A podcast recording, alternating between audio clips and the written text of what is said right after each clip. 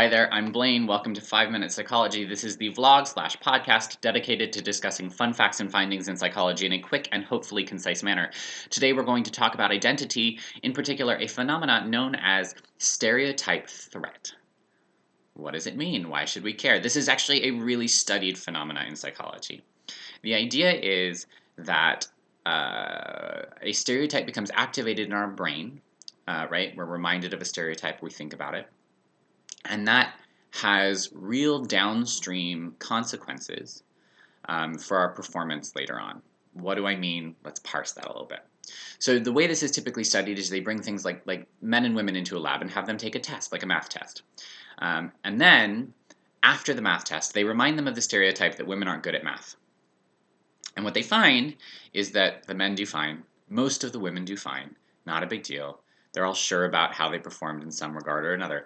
But the women who did poorly and think they did poorly, right? So there's a woman sitting there going, I don't think I did so well on that test, who is then reminded of the stereotype, becomes very sure that she didn't do well. Her, her certainty increases dramatically. Now, that doesn't sound like a big finding. That sounds really intuitive.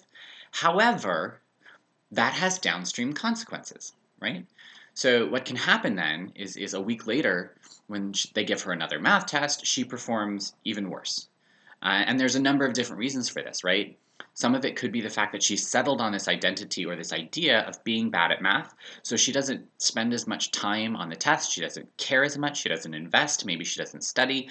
All of these different things, right, from just that one little reminder, like, that's that's that's crazy, that's terrible, right? And this happens all the time. This has been a real big issue in standardized tests, right? Reminding people of gender and race uh, as they perform, before they perform a test can be really sort of, uh, have really sort of negative consequences. Um, it is not all bad, right? So there are positive stereotypes that can be activated that can boost our certainty um, and lead to greater performance down down the road. So they have studied this with sort of bringing Asians and, and uh, Westerners or Americans into the lab, um, non-Asian Americans obviously, having them take a math test, reminding them of, you know, the stereotype that Asians are good at math, and those that did well and were certain that they did well become more certain, et cetera, downstream, they become better, which is kind of crazy, right? So it circles back in on itself. It like feeds on itself. Um, these stereotypes can make us better or worse. The other crazy part about it, though, that we have to be really careful of is not only are we coming to a truth about ourselves, but we are reconfirming a stereotype. So this might be how stereotypes, a part of how stereotypes get made, right? Is that you've just said, that stereotype must be true. Now, this is important because this speaks to what we think drives stereotype threat. There's an underlying thing happening. Um, and the sciencey term is convergent validity. Convergent meaning sort of two things coming together, validity speaking to truth, right? So for the woman who did bad on the math test, she's already pretty sure she didn't do so well. That's evidence A in the courtroom of her mind. Then she gets reminded of the stereotype, and that becomes evidence B, exhibit B, in the courtroom of her mind.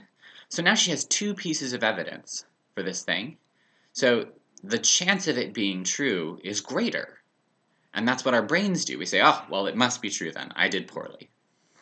Um, now, the reason that we can be really sure that this is what's happening in our heads, because there, there are other expl- explanations for this, Um, one reason that we can be sure this is what happens is when we remind people that the information in question is a stereotype and not a truth, the effect disappears. Now, this is really important. You don't want to forget this, right?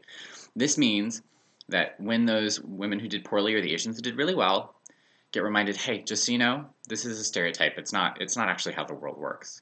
Suddenly, that piece of evidence has been discounted. It disappears in their mind. It can't be treated as evidence because I don't know that it's true.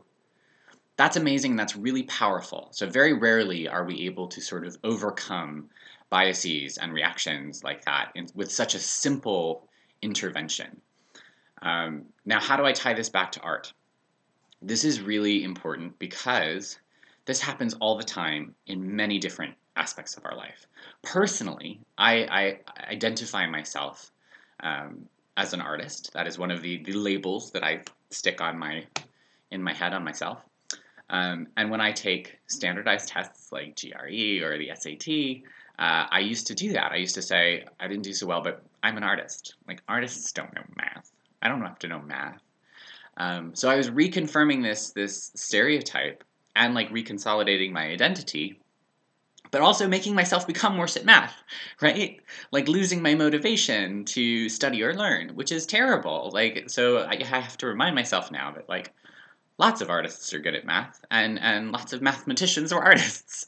So this is really useful to, to think about and remember that as much as there are positive consequences in certain instances, right, that label of artist might be very motivational for me to create and help me create in those regards. Um, it can also be sort of very dangerous, right? There are positives and negatives to these labels, and we need to acknowledge them and be aware of them, um, and, and aware when we should use interventions or, or, you know, try to change them. All right, that's five minute Psychology. Uh, if you are interested and want to hear more, you can check out my SoundCloud, um, or you can watch the YouTube videos. They tend to have fun little images on the side, uh, although they come out slower uh, at YouTube, five minute Psychology. Um, or you can check out my website. I will paste the link below. Thanks, everyone. See you later.